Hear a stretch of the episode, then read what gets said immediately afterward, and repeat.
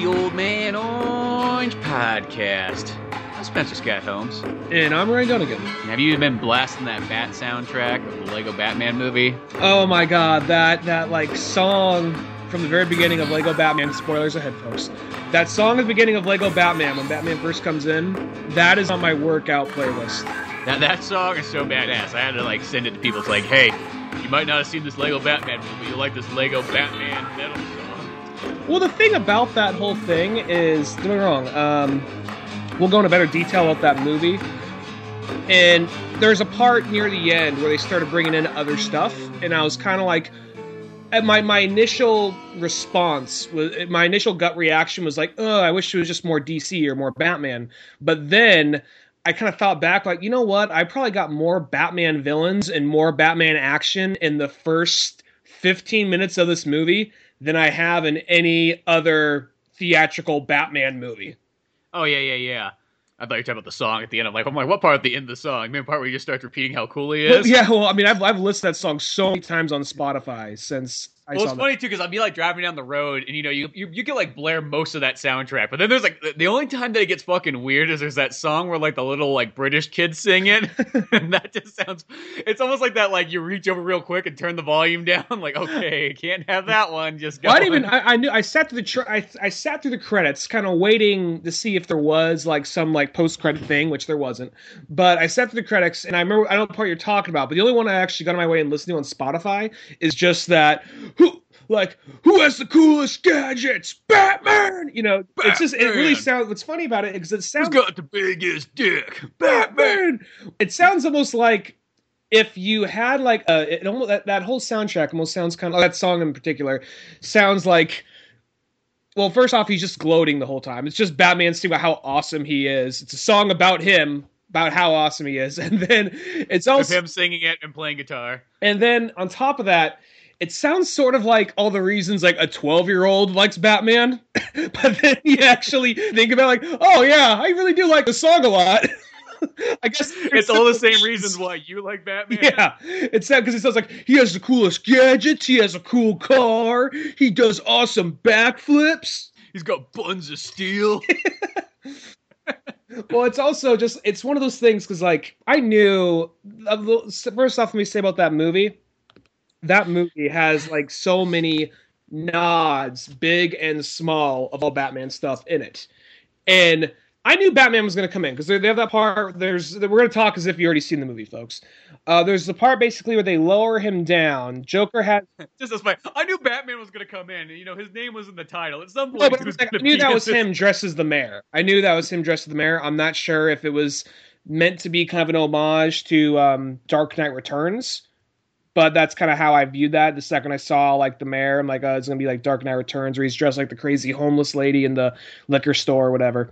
But um, when he comes in and then he says like. Let's get nuts, and there's like the "Let's Get Nuts" playlist. I'm like, oh my god! like, That, that, that, that part was so cool. Just those little like throwbacks. So it's like, hey, you like Batman 66, you like Batman 89, like we got them all there for you. Well, let's not get that. That's that's funny about that is because that's not even a Batman. That like that's something that movie was criticized for because that's like it's kind of funny how something get criticized because that is such not a Batman line or Bruce Wayne line, but then like it's It's a Michael Keaton line. well, it's like I feel like that's one of those things. Like that that movie got so that that part at least got so much shit because people like Batman wouldn't say that, Bruce Wayne wouldn't say that, but it's so like ingrained in people's minds that now it's just kind of like, oh, you know what? That's kind of cool. It's t- well because now it's classic. That's the thing. Is over time it becomes that sort of thing. You know, it's the same thing that you know you could say like the shark um, bat repellent. Like that for the longest time was always considered like, oh, she had to go there after the shark bat repellent, blah blah blah. But now that's been like around for so long. That's like, no, that's fucking classic. Like you don't fucking mess with that. That's like that's a that's a real you know old joke there that still holds up. Yeah, and I knew somehow that was going to come back around. But um, second I saw Jaws, I was like, yeah, that's come back around. But there's that part where he's all like, "Let's get nuts," and then all of a sudden he just dives at the screen. It has that build up, and it has like a slow zoom in, like, and then all of a sudden he actually—it's not him actually singing; it's a pre-recorded um track he made, but there are moments he's singing along to it. He's just getting so amped up in the moment. And I'll say this: like you can, other people can complain about whatever they want about the movie. The first ten minutes of this movie, which that's not where that's not where the goodness stops. The first ten minutes of this movie is probably the most Batman action with as many villains as possible on screen, more than anything Batman probably made. Yeah, probably will be for such a long time. It literally starts off in like, okay, you take away the Lego-ness and maybe like a little bit of the comedy.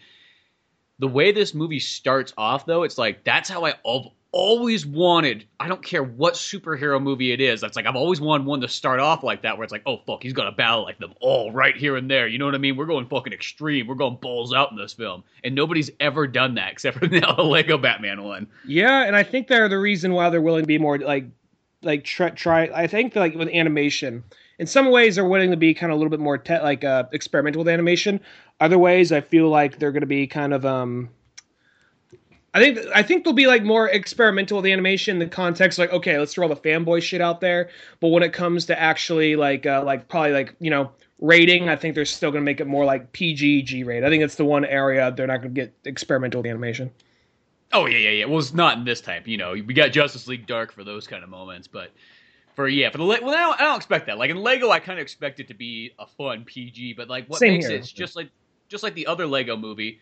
You know, the jokes that they have in there, they're that kind of like double wham where like both a kid and adult can laugh at it, but for completely different reasons. And I think that's just such a cool thing anyway. Well, there is blatant adult jokes in this movie that has no problem hiding that's an adult joke. Like, like even a kid would get it. Like there's the part when when he meets uh, Rich Dick Grayson for the first time. He's like, "Hello, my name is Richard Grayson, but kids at school call me Dick." Yeah, kids be kind of cruel that way.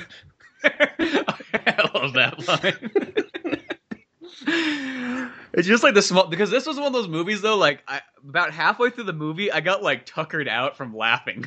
like I was like, oh god, oh man, I almost feel like I gotta take a nap now. Can we like pause the movie and come back for like a bit? Jesus Christ, I like I don't know if I can keep up. Yeah, I I feel I'm like I'm like man, I haven't had an energy drink in like three months, but boy, could I really use one right now. Plus, I went to a late showing. I went to like the nine fifteen showing. So, well, the thing about it, then like is the movie happens because even if you look at the crowd, like to clarify what I said earlier, like I think they're willing to be like, all right, it's Batman. We got all this franchising. You know what? Let's throw a bunch of villains in there. Let's make it a big giant, like you know, just fan fest. I think that's where they're willing to be and kind of like be experimental and just kind of do things they wouldn't do in any other movie. Where it's kind of like I still think we're a little whiles off from a theatrical, like R-rated or theatrical PG-13 animated movie happening again. But um, even though Sausage Party theaters. in theaters, yeah. Um, but this one right here, holy Christ! Um, I'm gonna say it right now. I need to see it again. I don't know if it's it's not the best theatrical Batman movie, but it's definitely somewhere in the top five. That's for sure. Oh yeah, I, I, would definitely say I could almost even. I've only seen it once too, so I'm not going to say 100, percent but I could even say top three. I, I kind of feel the same way too. Um, because I don't, I, I still actually like Dark Knight and Batman Begins more than this, but it's still. I probably like those two more, and then the only thing is Batman like '89 might like might like in a classic way, maybe just a little bit more. But it's you know it's almost kind of hard to judge the because you know Lego Batman movies kind of doing something completely different. I mean, you're not doing you know, it's a fun Batman movie instead of being more of you know a serious or even I don't know. It's it's hard to like compare which ones like Dark Knight and Lego Batman. Which one? That just sounds like such a weird way of like pulling two kind of like polar different movies that have the same well, character. It's definitely the best Batman movie since Dark Knight. I think we could all agree on that one. At least theatrical movie. Yeah. The whole thing with it, because the very, if, even if you look into the crowd of all the different characters, there are so many deep cut characters. Like, okay, they made a joke about the lame, like 50s and 60s characters that disappeared off the map. But then if you look, you'll see I forget his name, but there's the villain from Batman Beyond, the guy who's like basically the other Lex Luthor. He has like green see-through skin. You see his his skeleton, it's black. He's you see him in the mm-hmm. background mm-hmm. a couple times. You see the mutant leader from Dark Knight Returns in there. You see all kinds like you know King Tut from the uh, 66 show. So and then even yep. when they go to the Justice League party, you even see like Apache Chief, Eastern Wind, the yeah, Wonder Twins. So like, oh my god, Apache Chief is back! And fuck, even though he doesn't have a goddamn line, he's. Back. I was surprised to see him because even in Justice League Unlimited, they had the characters that were meant to be them, but they even changed their names. They were he was like Long Shadow. Yeah, they got well, and that might have been like one of those weird, maybe at that time period when they were doing that. Because I don't, well, as I say, was Hanna Barbera owned by Warner Brothers at that time? At that point, maybe not, maybe yay, who knows? Um, I think there's still because nowadays they're all owned together, so I don't think it'd be a big deal anymore. But that time period, it might have been. Mm-hmm. Yeah. Well, there's that whole part where um, I'll say after because like you know if, if you've been listening to the show recently, folks, you don't know really a lot about what we do. There, it's been on hiatus for like two years. We're gonna get back on it eventually, but we have this show called Drunk Batman. We used to do it started off as live action, then we became animation as it went on.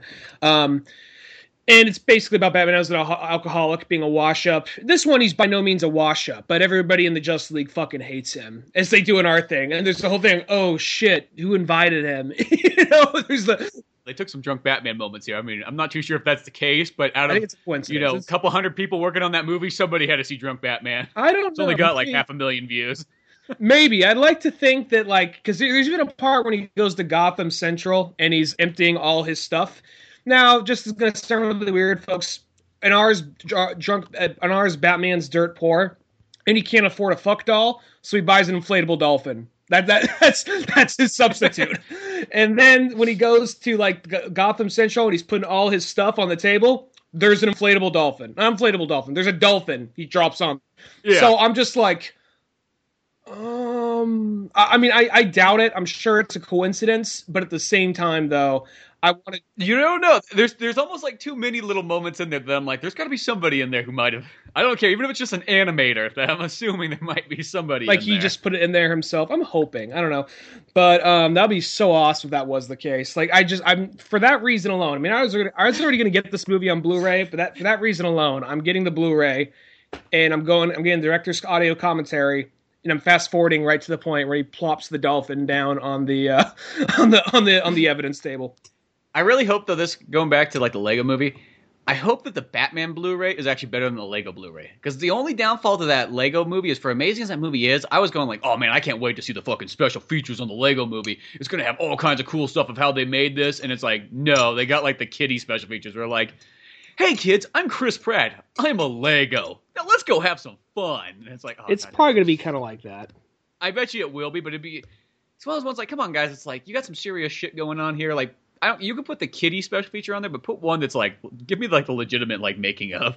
No, I get you. Um, I think the Lego brand thing is that's what they're kind of their their whole thing is like sort of a semi like what are you semi like kid friendly Adult Swim type humor. Exactly, I think that is definitely the case.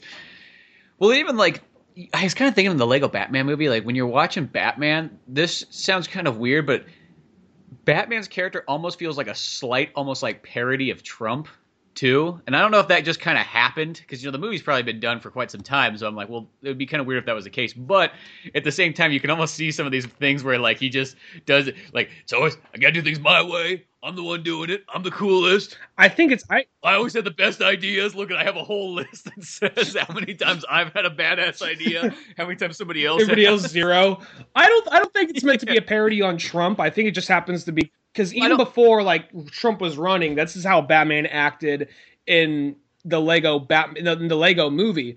And I think it's more of just like he's like Archer or he's like a total man child who just like he has the money to do whatever he wants, so he's just kind of in his own little bubble. Where Batman and everything else, he's doing it for the good of the city. And this, it's more like I'm a thrill seeker and I got to save the city because who's gonna love me if I don't save the city? Yeah, no, no, I, am not saying it's like yeah, not even hundred percent like that. I'm just saying like it has just a little bit of feel, and maybe that just kind of came just at the same time. It just happens to be. I think there's because... that line. Who always like it's like who never skips leg day? Batman. Who does? Who plays? Who pays his taxes? Not Batman. Not Batman. That's what I mean. Like there's just like a little bit of ones like that, and I just kind of wonder if those kind of came in sort of. He even looks at the camera smiling when he says that line. Not Batman. And as he flips the Riddler over, or even just the part. It's just like such like a retarded moment. But when Alfred, I can't remember what Alfred asked Batman to do, and Batman's like, no, no, no, no, and he starts just like flipping retardedly like up the stairs, like no, no, no, no, no, no, no, no, no, no, no. That's like a part like you you try to like sell that to somebody else, they might be like, dude, what's wrong with you? But like this, I don't know what it, it's a combination of a Lego, Batman, and just like I don't know, all at the same time. Well, just just like I don't know, there, there's some weird primal thing that kind of comes with it, just like the just the timing of just this thing flipping around. No, no, no, no, no, no, no, no. Like yeah, I don't know. There's just something that's funny about re- repetition like that. I, I, then there's even like well, it's kind of it reminds me of like Team America. Like the what what makes that movie like so funny is the fact that they're puppets, and you just it's almost like you laugh harder at like the puppets' movements more than actually even like lines. Well, there's that part in Team America where like they're like at the very beginning like let's make things interesting and they just like kind of bump into each other just running back and forth originally there was going to be some like kung fu puppet fight, but they kept on having too much trouble and it was taking too much time. Like, might be funny if they just like run into each other, just back and forth, and just play this dramatic music like a fight's happening. yeah, they're just like bumping into each other. well, like another thing about that, like, so the movie opens up and they have this big ass, like, you know, Joker's threatening to take over the city, and they have this big ass battle with like nearly every single Batman villain. Not every villain, but like every like major villain, a lot of like random ones. I was looking for Hush. He might be in there, but I didn't see him. And um as they're battling, like like Joker gets away as well as so do the other villains. But Batman stops the bomb, and then he goes and like everyone's like, "Yeah, we love you, Batman." Whoa, he's gonna go home and party. He goes home, and then there's like this five ten minute scene of him just doing nothing which is just flat out fucking no music. It's just like quiet just whatever he's doing. And it was like for however for how like action packed and awesome the first like five minutes of this movie is it just goes. And like then it suddenly he just gets home and you realize how boring everything is. Like he just shows him just putting his like lobster in the microwave and just sit, sits there for two minutes waiting for it. And then like and then he sits down like in like like the bat boat area and he's like eating the lobster like on like a little jet ski. Yeah he's like on a bat jet ski just in a bathrobe just eating it. And it's from a distance. See this big empty cave with all this shit? He's the only one in there. And it's even some of the small details they get. I mean there's only so much you can do with a little lego figure but you can see him kind of like trying to get butter onto the lobster as he's eating it. and then he just well then I just like to see he sits there after he finishes the lobster. It's like another pause. And then all of a sudden he just pulls out like a guitar and starts jamming. He just starts lightly just playing. He like tunes it, fixes it, just plays. Not nothing real, just kind of lightly jamming then just we've seen this part part of this in the trailer, but he's sitting there in his like own giant personal movie theater with all these seats. He's the only one there.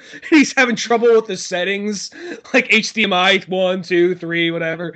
And he's like, I think one of the funniest parts is he, the movie he picks to watch is like Jerry Maguire. That's like I don't know why. Maybe just like I, it was not the movie I was expecting to appear on. There. And then as he's watching it, like he says, like you complete me. He just starts laughing. like he's just kind of like almost like you completely ah! like pointing and laughing like as if like oh yeah he needs somebody I know. I think that's just hilarious. Like I that that whole scene right there. I think is one of the funniest things. But I think there's like the build. You have to have that humongous build up to reach like why that makes that part even funnier. You can't just open up like on like you just can't open up on that. You need that mm, like the coolest Batman action scene in a movie to lead to that next part. Oh yeah, totally. And there's even that thing where he's just like, oh, "Well, I'm gonna drive by the orphanage real quick." Just goes out with a merch gun, just shooting kids with like t-shirts. I just look at this dude like donuts around these children, like so unsafe stuff. And he says, like, for those who didn't get Bat merch, here's some Bat dollars. Just throws some money out, and just drives away. and I like to because that's like sort of when I, I think that's when they introduced the Robin character. They used sort of a Dick Grayson well, they use Dick Grayson, but they kind of like mix match him, I guess you could say.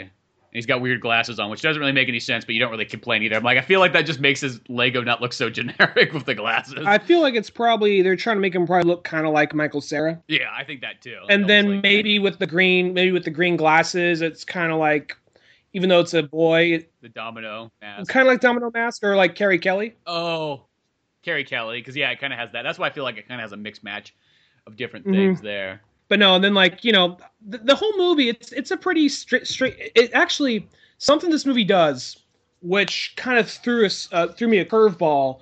Was uh, I mean I, I thought it was a pretty straightforward Batman movie, but there's there I saw so many trailers and so many little TV spots and ads for it. I assumed it was kind of like a Batman v Superman, where it's like, all right, they probably just showed me most of the movie. It would just be a fun movie, but there's so much in the, they left out of the trailers, which I'm glad about. And initially, my first gut reaction was kind of like, I'd rather just have more Batman. But I'm like, well, it's also a Lego movie, so that actually kind of makes sense. You mean when they start when they go into um The Phantom Zone. the Phantom Zone? Well, because when like you know Joker decides it gets to that point where he's like Batman tells Joker he doesn't love him or doesn't doesn't hate him. The other thing is like they try to they almost they have no problem trying to make a gay joke out of this. Like it's literally And there's a lot of gay jokes in this one. It feels like this movie's kind of like without anybody saying they're gay. It's like everybody's just all like, there's the Joker Batman thing. They kind of make that like, oh, we- I thought we were in this relationship together. Like, no, Batman just goes alone. He doesn't need anybody. in the Robin and the Batman thing. well, then there's a line I thought was just hilarious when because Bruce Wayne accidentally adopts Robin because he's paying attention to Barbara Gordon, and then there's the part where like when Alfred lets Robin to the Batcave. He's like hanging off Batman. He's like, "Oh well, I can't just take off like right here, you know. I mean, like we gotta let Bruce Wayne know." It's like, "Oh yeah, me and Bruce, we both like shared custody of you, so it's okay." He's like, "Oh, so I have two dads." yeah. so it's just that kind of funny thing. Like I never thought about that. But it's like, oh, it's like he just assumes that Bruce Wayne and Batman are fucking gay lovers. Well, it's also funny because all these things happen what would make you automatically think Bruce Wayne, but then people just work their way around it. Like Joker finds out, like that Joker finds out that Batcave was under Wayne Manor. He's like, they're roommates. Yeah, yeah, sure, they're, they're roommates. Yeah, That's how I like to. It's like nobody questions it. They just think that it's these two men living together. and then um, it even even works on the scale of being a Batman movie. Like if you just take away the comedy and and like the concept alone, I think that I mean the villains they get at the very end. I think that that's the one thing where it's just like okay, you couldn't do that in a Batman movie, but Lego Batman movie it works. Like I'm gonna say, basically, and there's there's even a part because I, I like this when I went to go see Lego Bat. I want to see it again to see if just almost first off to catch the jokes I missed. Secondly, see if this happens again there's a part like after the big giant awesome brawl it's just batman and joker left over. And um what ends up happening is uh batman like joker there's this whole line like what about us? And batman's like there is no us or whatever. And they show that part in the in the trailer but they show it a little bit more of it in the movie. And it's so fucking brutal. It literally sounds like it's basically the equivalent like, no, we fucked. You mean nothing to me. It's the equivalent to that. And Joker even looks sadder in the tr- in this movie than he does in the trailer. And so many people were like, oh, like on that part. So many girls I in the your- audience were like, oh, just like that. No, even men were doing that. Older men too. there was a guy with like his kid. He's like, "That's so fucking sad." So it's basically Joker trying to prove himself with the help of Harley Quinn why he's worthy to Batman. And um, his plan is almost getting involved by getting sent to the Phantom Zone to recruit him, and then Har- having Harley Quinn grab the uh, bring him back from the Phantom Zone with his new army. And what happens when that, when I first found that out was I assumed it would just be a bunch of deep cut DC villains. That's what I thought too. Like I literally was like, "Oh crap, they're gonna go there. We're gonna have all kinds of DC parts in here." It's not that at all. He comes back with villains from a bunch of other Warner Brothers franchises. Now, my gut reaction and even non Warner Brothers franchises. I think too. King Kong's owned by Warner Brothers by this point. Maybe he's fr- public domain. I, that's what, no, because King Kong's Universal. You're right. Uh, maybe But uh, King Kong might be public domain because of well, that's a weird one. It's always that kind of thing. Isn't Kong Island? Isn't Kong Island uh, coming out by Warner Brothers? I thought that was Universal Maybe this whole time. Maybe I there's something. wrong, Yeah, well, e- even even that, there's still they if they did, they paid enough right. They paid some money to get King Kong in there, or they just mispronounce it. They just like slightly mispronounce them, so that's vague about it. But um, Well, that's because like because they have like Godzilla in there, but they never call him Godzilla. You know, they got some. They got like almost like a creature from the Black Lagoon, but they don't call him that. Like the certain ones, they don't name them off. And then they have the Wicked Witch from the West, which Wizard of Oz is public domain, but I think uh, that's Warner Brothers Warner made that. Brothers bought. I don't. I don't think Warner Brothers made Wizard of Oz, but I think they bought Wizard of Oz and they own the original one now. You know, Was that? Well, they they've owned it for a long time. So unless it was like something like an RKO picture or something that got I thought it was maybe I'm wrong. I thought it was something like an RKO, not RKO picture, but something like that. And then like somewhere in the 70s, Warner Brothers bought it. Maybe I'm wrong. Yeah, because I would say they've had it forever. I know that. Maybe unless they always were Warner Brothers, maybe. But anyway, they had Wicked Witch of the West. They had uh the Daleks. Agent Smith. Agent Smith. They had the Daleks. that was my favorite. But that was the one where it's like, oh, because at first I was like, oh, that's kind of weird they're doing that, and then they showed Agent Smith. I'm like, oh, okay, Agent Smith, that's pretty cool. they had the Daleks from Doctor Who, which I thought was funny. The thing of the Daleks came in. Joker's like, "Ask your nerd friends." Yeah, I know. I, th- I was, I'm like, I'm pretty sure that's probably what it is. I'm like, I don't know what that is, but I'm pretty sure it's something nerdy. Yeah, and, then, and then um, there's even more. There is like the there is a uh, Sor- Sauron from uh, Lord of the Rings, the tower, the eyeball thing. Yeah, well, because all the main ones are all Warner Brothers stuff. Because then there's Voldemort Mhm, or Voldemort from Harry Potter. Yeah, yeah. So and I don't know who else. There, there's a lot, but and that I guess at the fir- at first I was kind of like, well, that seems like an opportunity to get in more Batman and more DC stuff. But then I kind of thought about like, well, Legos is now all about just mashing all this shit together, and then Gremlins, the Gremlins. oh, the Gremlins one was cool. And then I like too because they they had another reference in there when they were on the plane, and the Gremlins started pulling apart the plane. I'm like, oh my god, there's a heavy metal reference. that was badass. because originally that heavy metal um, that that skit by that that that uh that short by in heavy metal by Joe Dante that was originally it was like an orb that was possessing people and turning them into monsters and killing everyone on board. Originally that was all meant to be gremlins ripping the plane apart. And he says, you know, I'm going to use my idea from that from that from that uh, short that I ever got to make and put it into this movie and make Gremlins. And that was cool. They went back to the original idea and had them just destroying the bat plane. that part was like amazing. It's just like there's so many cool references in here, whether they're DC or movie ones. And then also too, like I understand the movie one because at the same time you're going, okay, it's Lego Batman. It's like me personally, I probably like if, if the script was in process, I'd be like, no, make those all DC characters. That's the way I would have went. But thinking about it like for a wide audience, I'm like, well, I understand, like, because that's the thing is like you think you're watching a Lego Batman movie, and if you're somebody who doesn't know a whole lot about Batman, all of a sudden it's like, oh my god, there's fucking Lord of the Rings and Matrix and all this other. Well, I know all those things, so having that all come together, I bet you that's really cool to somebody who's not like a super DC fan. hmm Yeah, and it's one of those things where watching this movie, it was kind. Of, at first, I was kind of like, oh well, I was hoping to see more of the villains. And the villains, all the different villains, team up with Batman at the end to stop Joker and all these other Warner Brothers properties. Yeah, so it all kind of comes around and seems to work out in the long run. I Mhm. feel.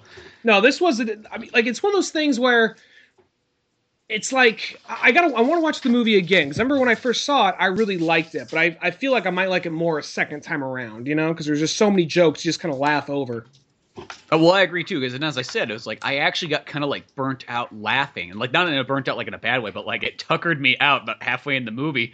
So it was more like from my last being like humongous and big, it was like like almost like you start turning to Beavis and Butthead, like like you couldn't really take too much of a real laugh anymore. Well, it, when the plus when the movie first starts, op- that opens up, it's almost trying to out like break the fourth wall. It's out, it's almost trying to outbeat Deadpool on that because it opens up before even get the title card, just blacks. It's like black. All important movies start with black, along with creepy, edgy music that might scare moms and studio executives.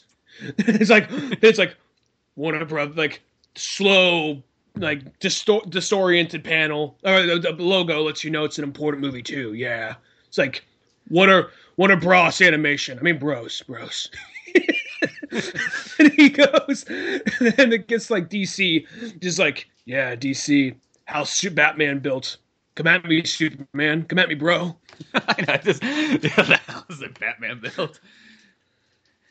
I just like this all the little things there, but yeah, it's just like it was like constant laugh fest. So really, the entire movie is funny. It's almost probably the best way to watch is probably to watch forty five minutes of it, and then take a break and come back to it, and when you're like after you've taken a nap, and then watch the next forty five minutes so you're all prepared. Yeah, yeah, definitely. I mean, there there was a few parts where it just felt like it was just like almost like making it rain with jokes. Like one of them's gonna hit like around like the middle point, but I mean, most of them are funny. It's just a few of them, just like yeah, they can't all be winners, but mo- luckily most of them are.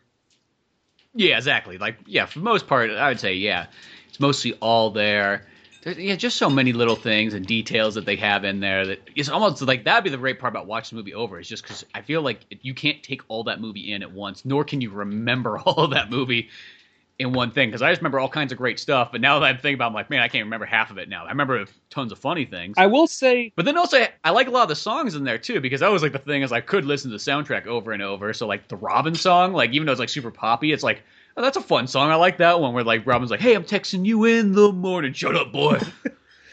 well, if it's like even like like I, I've listened, like I said, I listened to the who's the man with the gadgets? Batman. I listened to that so many times because even if you just like take out certain parts of it, it almost just sounds like a regular like death metal song. If you just weren't even listening to the words. Oh yeah, because well, it's like a really well made song. But even like because there's only like eight. It almost sounds like a Starbomb song, kinda. Yeah, almost like that. And there's only about like maybe like six or seven or eight songs on that entire album. Because when you listen to the CD, you realize that like a bunch of them are kind of like the just the variations of them and stuff. Mm-hmm. And then there's like the Robin one, and then there's the other Batman. There's a, there's the other one where it's like, God, what the heck is it? It's like there's another Batman song later on too, the one where he starts rapping. Maybe that's a Robin song too, where he starts to sound like Macho Man Randy Savage's rap album, but it's Batman. It's like, oh my god, that's amazing. I'll say that like people, because I listened to some early reviews on this, like you see Batman beatboxing a lot more than you need to. I'm like, you mean the one part where he's in the jail cell? And he's bored. yeah, it's like I thought they were almost gonna, they were making out to be there's a huge musical number at the end where he's beatboxing. Like, uh, maybe there's that one little section where he's slightly rapping when he's singing the Robin song, but whatever, you know. Um, it's not even a big deal. It's funny. Like, what? Like, is that not funny to somebody? Like, Batman? I think some people just got to even even people who liked it were talking about that. I mean, I just think people need to find something to push against. I don't know. Like, I like the movie, but let me single in on this one thing so I can sound like I'm being critic. Yeah, just like I, hate those kind of people so much because really one of those ones. Like at the end of the day, there's nothing wrong with this movie. The only thing that probably, as I said, my and threw me a curveball and it sounds like it did you too is like when they went to the Phantom Zone. I guess just the DC ness in us was expecting to see a bunch of random ass DC characters.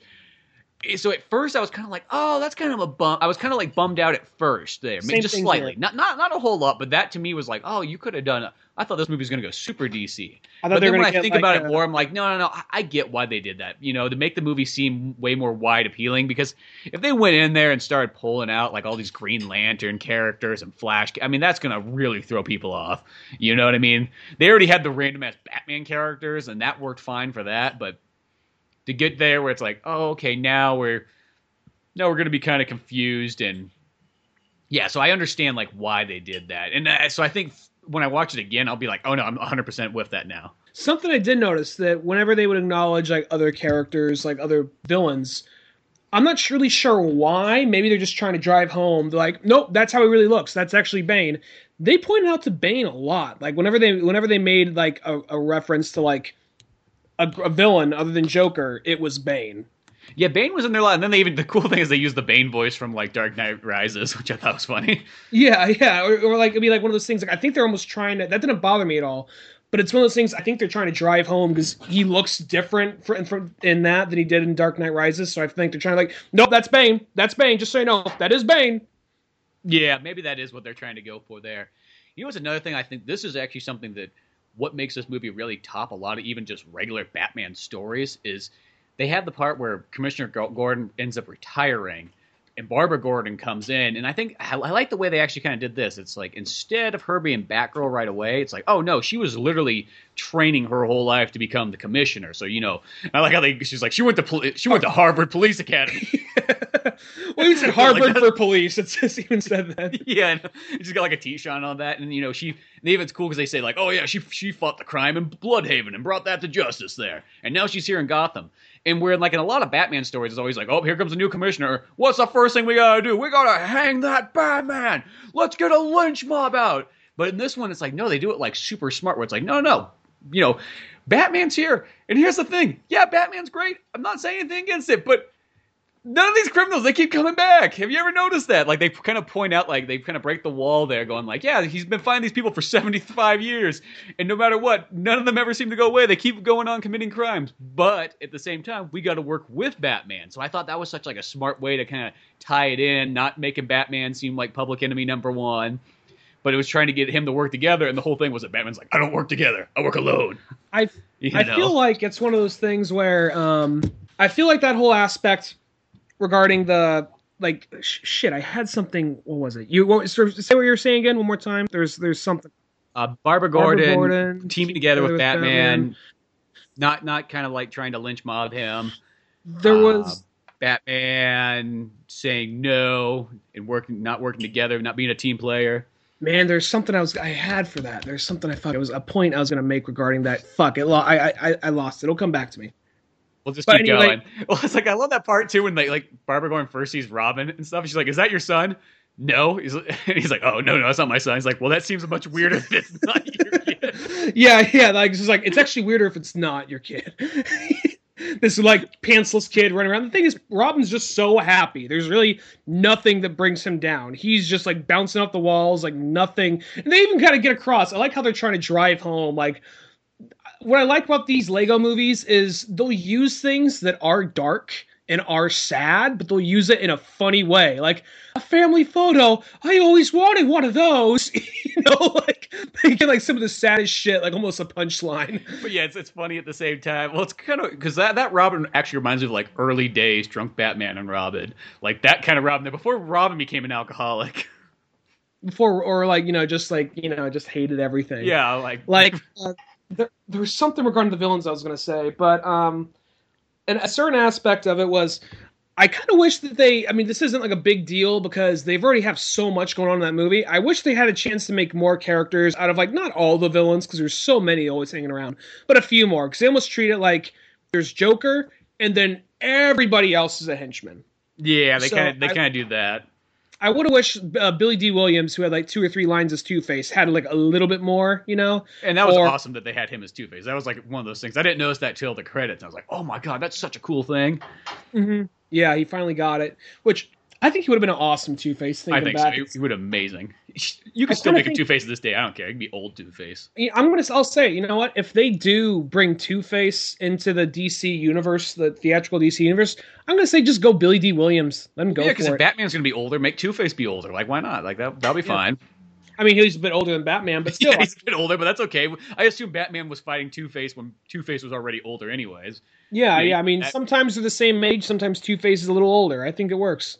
Yeah, exactly. That would be kind of cool. But no, I thought that was awesome how that was there. Another thing that I think was really cool, I like how they made Alfred like a key player too, and he even had his own like costume. It was like a it was like a butler version of like Batman costume, but I was like, that's badass. Well, the thing about that is that may even be a callback to something else, but um that he actually wore a similar outfit whenever he went driving them around in um the 1940s Batman. He wore like a mask. Well, that's right. I don't know now the the whole the whole um the whole like Batman emblem, I don't think he had that, but he would dress no. up like it is a disguise himself when driving them around. That's right. I do. I, I forgot about that. And that makes about sense when they that just drive around like in their old like 1940s Ford and then go like beat up thugs. Yeah, yeah. There's one jaywalking. yeah, get him! Just start smacking him around. The other thing about that is I kind of like there because they're you know of course being a Batman movie, even though it was late at night. There's a lot of uh, people taking their kids to see it. So I like that I could see there's parents. I, I, don't know what it is. Almost a little bit of people watching. It might sound kind of weird, but parents taking their kids to go see the movie and the parents not looking that excited and then the second they start the second movie gets going you hear everyone laughing but then they have the older references kind of like and that weird one in 1966 and they show footage and like you hear like all the people adam west dancing yeah all the laughter you hear on that part was primarily old people not old people, older well, like people our age and up, more than likely. Yeah, old pe- old man orange people. but I think that's what makes it kind of cool is that it, it references, you know, things like it'll reference, you know, Dark Knight and it'll reference, you know, 89 Batman and 66 Batman. And even goes back to like the serial Batmans and the comic books and it, and it you know, pulls from so many different areas. Like other parts too. This would be a cool part once you get like the Blu-rays. You could pause it. It's like when he's in the Batcave. There's so much stuff in there. Like when it shows those Batmobiles, I mean, there's like 30 of them in there, and you're like, you just almost want to pause and look because you know I could catch a couple of them. It's like, oh, there's Batman Forever. There's 89 Batman. There's 66 Batman. There's the Batman one with the face mask on it from like the comic. There's you know, but it goes by so quickly you can't see them all. I remember what I was going to say now originally. What I like about this movie is one thing I liked about it was they almost acknowledge like everything, even though it would be a continuity error, but fuck it, who cares? It acknowledges that all the other. It's kind of like everything Batman rolled into one you know, it doesn't really answer mm-hmm. questions of like, well, Robin wasn't there before, but like they make jokes and references, kind of like when Joker first gets there, he says like, I got a better plan, better plan than the uh, two boats, the bomb. Oh, way, way better than that. Better than the parade with the Prince music. Way better than that. You know, and then when he's having his like, it's the movie doesn't isn't afraid to actually stray away from actual emotion, which same thing with the original Lego movie it's some because at some point like when Joker is having his real big moment with Batman, not a moment that's meant to be all that funny, he actually says, "For 78 years we've been going at it." Kind of like self-aware that like no, this is all kind of like within the same universe, within the same continuity of some kind, or just or that's based off this or something to that effect. And I kind of like that it really broke down this. It's kind of like uh, they sort of, oh, even though Joker's really the villain, out of that they kind of make Batman the villain in some way. Because when he actually gets to the Phantom Zone, he's like, "No, no, I'm a good guy. I'm a good guy. I need to get back there." He's like, "Well, you're not a bad guy," and they're going through all the shitty things he said and done to people. Yeah, you got this like robot like scanning Batman, going through all his life. It just kind of shows Batman just being like a dick. Well, the thing is, it's again. not really. It reaches a point where it's not even all that funny. With the combination of the music and the things you're doing, is you're not a bad person, but you're not a good person either. You know, and then it shows like the part where he says to Alfred, and like when you, when when the, when it first happens, you laugh, but it. Yeah, my internet's being all shitty again. Well, I'm just overheated, which is something that most people can't say. oh, yours overheated? Yeah, my, oh. I look back and like, oh, it's sitting in the sun. So it re- when if it gets too hot, it'll just turn itself off. So okay, here I thought it was I just had shit. to move it out of the way. Yeah, no, that's all it was. Okay, but you were saying Alfred. Alfred, like, there's a part where he, Batman's all saying to him like, saying like, well, like Batman's like, you know, I took you under my wing. Maybe you take this kid under your wing. And, and then Batman's like, Alfred, you never were a parent, so you don't know what it's like either. You you don't have parents, you don't have a family just like me, you know. And then like it was something really shitty and condescending. Yeah, it's a really shitty Batman line. Condescending line. When he first says it, it's so fucked up. You smile and you laugh. But when they replay it and it's Batman looking at it through a different prism, and they have the sad music playing over it, it actually all these things he said he said and done are genuinely actually heartfelt. Now, the thing about it is, I'm not gonna lie, people can go ahead and call me a pussy, but when I first saw a Lego movie, when I first saw it, I actually I didn't, but I came close to crying. There's the part well go ahead. Oh, I was just gonna say, whenever it's an Alfred moment, that's always the part that's always like the tearjerker. Because I remember, it's like there's even a part it's funny, but like this is like almost like in that movie when Batman comes home, he's all computer, where's where's Alfred at? And it's like he's upstairs tiling the fifth bathroom, tiling, and those are always those things where you like, God, Alfred works so goddamn fucking hard. Doesn't matter if it's the comic book, the movies, like whatever it is. I always feel so bad for Alfred. It's very rarely do you ever go like, you know, I mean, like I don't feel bad for that Alfred guy. It's not like he's kicked up. Like, what, what's Alfred doing? Oh, he's downstairs watching movies. He's been watching them for the last eight hours. no, he's fucking working hard. I feel bad. You feel like. Uh, when Scott Snyder and Greg Capullo are working on it, you feel bad for Alfred so much because there's that part in Zero Year where Alfred's just saying, you know what, like I don't like the idea of you doing this. Quite frankly, you doing this behind a mask seems kind of cowardice, you know. And then he grabs him by the collar. It's like, really? What's coward? What's cowardly for me about doing this? What you you're just polishing silverware your whole life after you went to this and went to that. You're just working for my family. Never had the guts to find a real job. And he smacks Bruce. He's like, I'm sorry, I should go. And he walks out the door and then like Batman's this whole time he's been working with this voice command like hook thing. He says, "Come back." Alfred turns this. I was talking to the hook. and then like Alfred just keeps. You see from a distance, he like from a distance, you see kind of like what like brushes away at his eye. And then once he leaves, Batman then gets mad. Like, why the fuck did I do that? It's like fuck you, Hook. Yeah, well, he's almost more like yeah. It's almost kind of like right. He he comes back around. They've always come back around and make up. But that was one of those moments where you could see Batman was like just like why the fuck did I do that? I'm such a fucking asshole. And this movie, he's almost like oblivious to that. To be in this like total ass to like Alfred. Because this is like one of the few cases where he loves being Batman. He loves doing it because he loves the attention, and he just doesn't you know, want to go out and do the actual have a real family or have anything of substance. Well, at least it's like there's like on the Adam West last movie that came out, the Cape Crusaders one.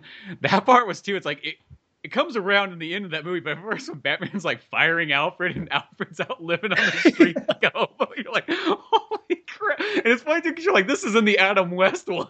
Well, because he got well, it was funny because he got sprayed with some with some shit that would make him basically act more like how Batman really would act because he was quoting Dark Knight Returns. He was quoting like, "Let's get you want to get nuts? Let's get nuts." You know, he was doing all the he was doing all like the darker, weirder lines.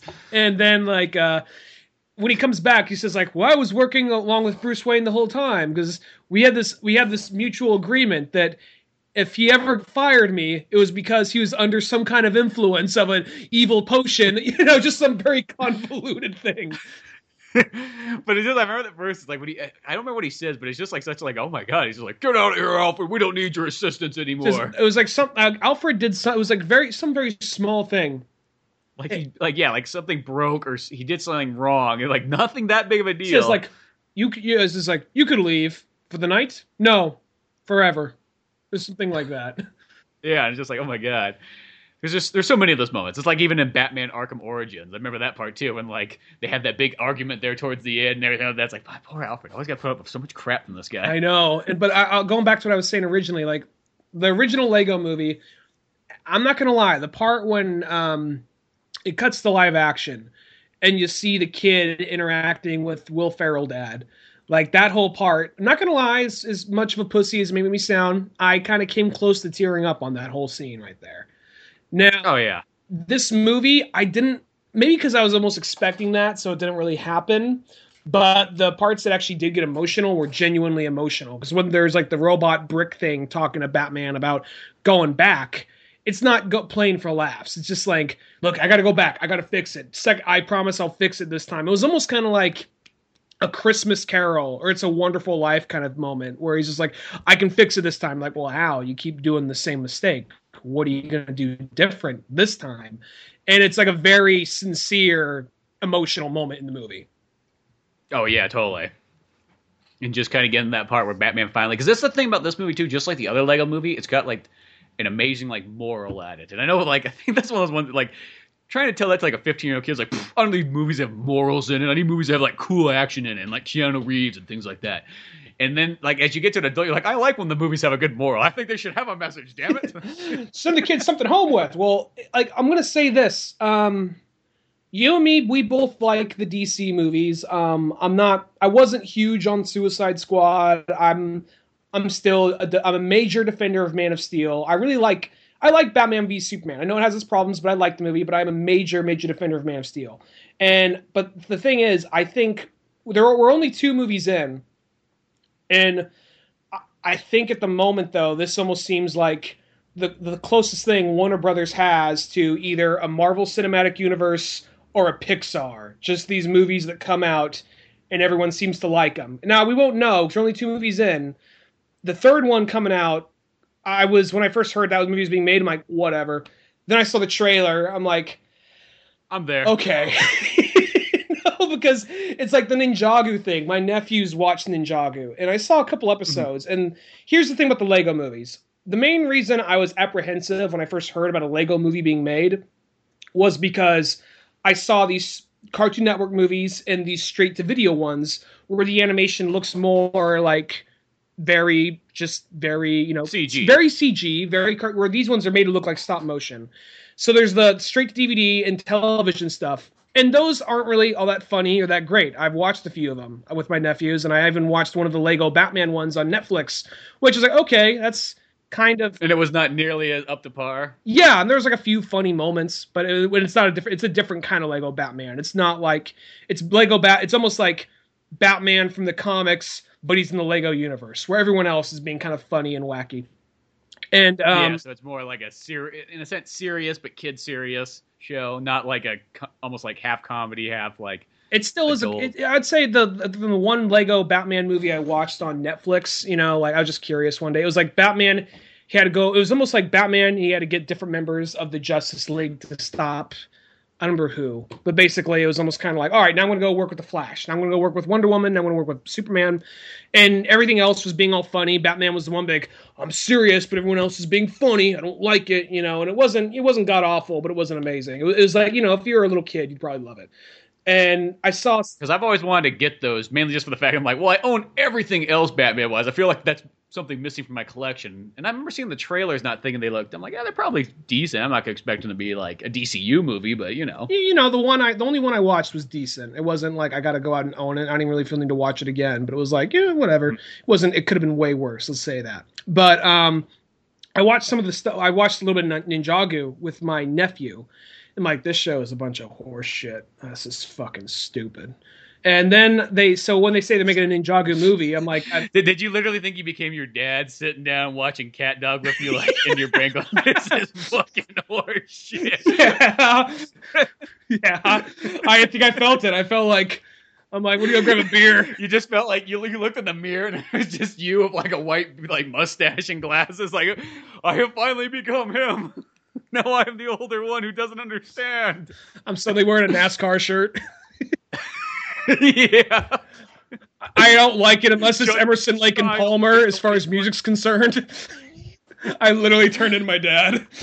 You pull out two concert tickets to Emerson Lake and Palmer. You're like, was I there last night? I don't remember. And then like, um, but no. But anyway, yeah, I was just sitting there. I mean, I, I wasn't gonna be like talked down to him like this show's fucking stupid. It's like, yeah, because I'm fucking older, so of course I'm gonna find it fucking stupid. But then seeing the trailer for Ninjago,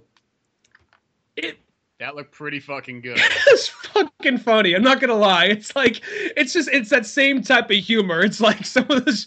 It's like even like the delivery of the characters' lines. Like there's the part where like you know they're fighting the evil bad guy, and he says like this is like oh we'll fa- we'll fight again. Like I know, Dad. And they stop like wait wait wait sorry what, what, what was that? I didn't hear you. Oh, I, I didn't say nothing. No yo you said something. What'd you say? I, I was talking and then I said and I was done talking.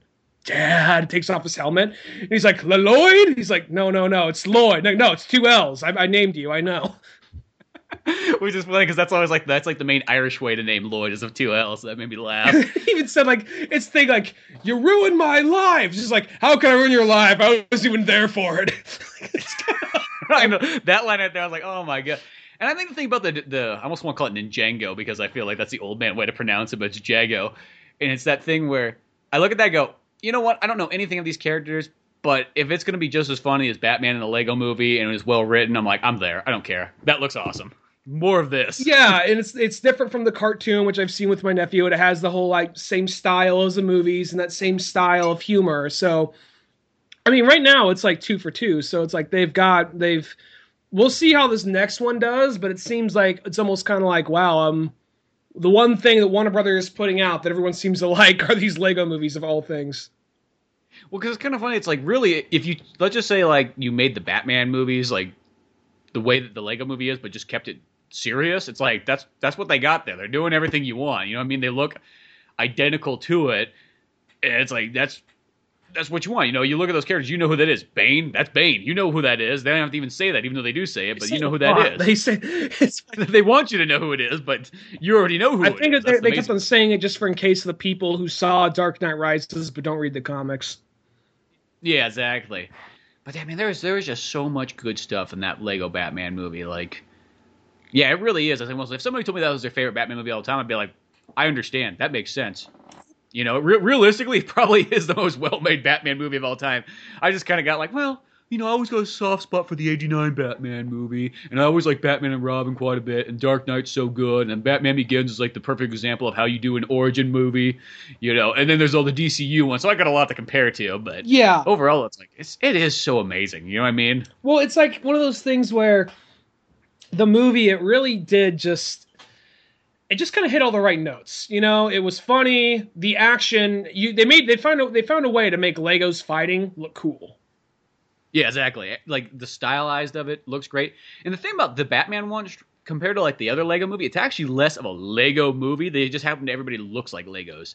Because in the other one i just remember like there was a lot like oh yeah we gotta build stuff. And it was all kind of like based off lego and designing and being like do you follow the instructions or do you build it yourself and all this stuff. For this batman one you know he builds a couple of vehicles but that's about it. There's not a whole lot of building in this one and things like that and not really like lego oriented stuff as much. It's more it happens to be a Batman movie that just happens to have a Lego skin. If you There know what I there's a couple of uh there's a couple of moments where even like even though the movie is still pretty uh funny the whole way and they do take there's a few moments where they do take a moment to get serious but i like how even find a way to double layer like a sad moment on top of that like there's the part where he has to go it alone because he's batman and it's like the final battle and he has like all right guys go go inside the uh, scuttler and see if you know grab some supplies. I think there's a couple vitamin waters in there, you know, just something random like that. They go in there, then he locks it up, and then he's just like, go out of here, get to Blüdhaven, just like wait where it's safe. I got to do this alone because I'm Batman, whatever. And then the scuttler is just like all nuzzling him like it's a dog. Like, no, you go, you go. no, I like when they had that. Like it's a dog movie, like the moment where you have to get rid of Airbud. like it's Encino Man, like you get out of here, you be free. exactly, something like that. And it that that movie, it just like it just I can't really just say how I just can't really help but just get get across how good that movie did, and, and I want to see it again. Who knows? Maybe I'll see it a second time. Like, never mind. I was caught up with Euphoria. No, I can't imagine that. You know, I think it'll still be. It'll be like the Lego Movie where you watch it again, you're like, oh my god, this movie is even better than I even remember it. And I thought of it being amazing at first. And then, yeah, I think the Jago one's going to be awesome. I just think that those Lego things, it's strange enough, like as far as movie go, that's the thing they're like the most dialed in with because you know like the games are like those ones like you play one Lego game, you're like, oh man, this is really awesome, this is really fun. Then you play a second one, you're kind of like, well, this is kind of cool. It's really much the same thing. And then by about the third one, you're like, okay, they're literally the same thing. it's apparently the games that saved them. There's the video games. That... Yeah, it's weird how that is because Lego just kind of got to the point where. Because literally, kids are like, I want fucking Legos. I want like a video game, mom. Jesus Christ. I think it was two things. I think A, because Legos were always really expensive. B, well, that's yeah, I was to say because poor kids can't really get Legos. B, it was also for a while. It was they didn't they only they didn't have a lot of licensing, and I think one of the only license they had for a while was Star Wars. And they said, you know what, we got this Indiana Jones style adventurer thing. Let's just get fucking Indiana Jones. Oh, while we're at it, fuck it, let's get Jurassic Park too. You know, and then I feel like from there they're just like, you know what, Harry Potter. We we had like magic and knights and all that. Fuck that. Let's just get Harry Potter. That's what people fucking want yeah, it's like you know we'll get Lord of the Rings too. We'll have them all, and now it's all. I think his Lego must be owned by Warner Brothers, or at least Warner Brothers has a huge share in it. Originally, I, I heard um, this actually kind of worked out.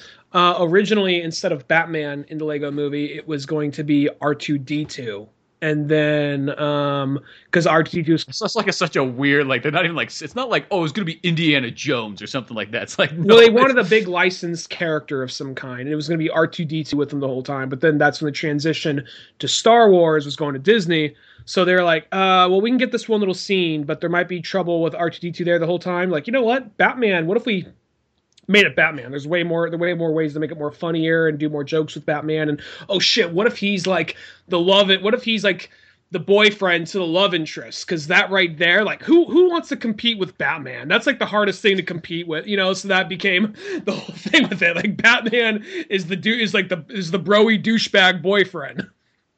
and I think that works out so well because at first, like you picture that it's like R two D. I'm not saying the R two D two wouldn't be cool to have Whippy, but it's like how much can you really? You it's know, well, it's one of those things. Like he would have just been the ultimate tag along character, and that would have been yeah. It. Yeah, and I think you know, I mean, that would have been. I think if it was a team of people, like everybody they already had in R two D two, that'd be cool. But I mean, Bat, but how yeah. much could he really do? but okay, R two D two is cool, but Batman. Yeah, exactly. R two D two is just a gadget in Batman's belt. That's all yeah. I gotta say.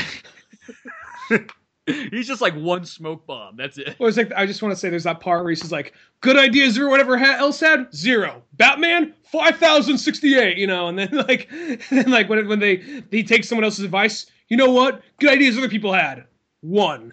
you know? like there's three of you there, but we'll just count it as one. There's one part that I think that this uh, there's a lot of times where we're just going off of like, what's the funny part that you liked? I'll tell you what I like. But it's been a slow week for me, so might as well just be all Lego Batman by this point. Small things like this, it was like when they first get in the Batmobile and Batman's like, "Oh, I love having you here. You take orders like a fucking champ. Let's go." And they're driving. He's like, "Batman, there's no seatbelts in here." Oh, dude, you don't need no seatbelts or anything like that. And they're fucking driving the Batmobile, just like flooring it through town. And then all of a sudden, this old lady comes crossing out the streets, and he slams on the brakes, and Robin flies forward. And hits the windshield, and then he does that thing that like I just always remember like being a kid and parents do like when like there's like something come up, they're like, "Oh, I'll just put my arm across you now. we'll just drive like this. It's gonna be okay. When we get back, we'll have Alfred put new seatbelts in." well, that whole part is because like what he says like.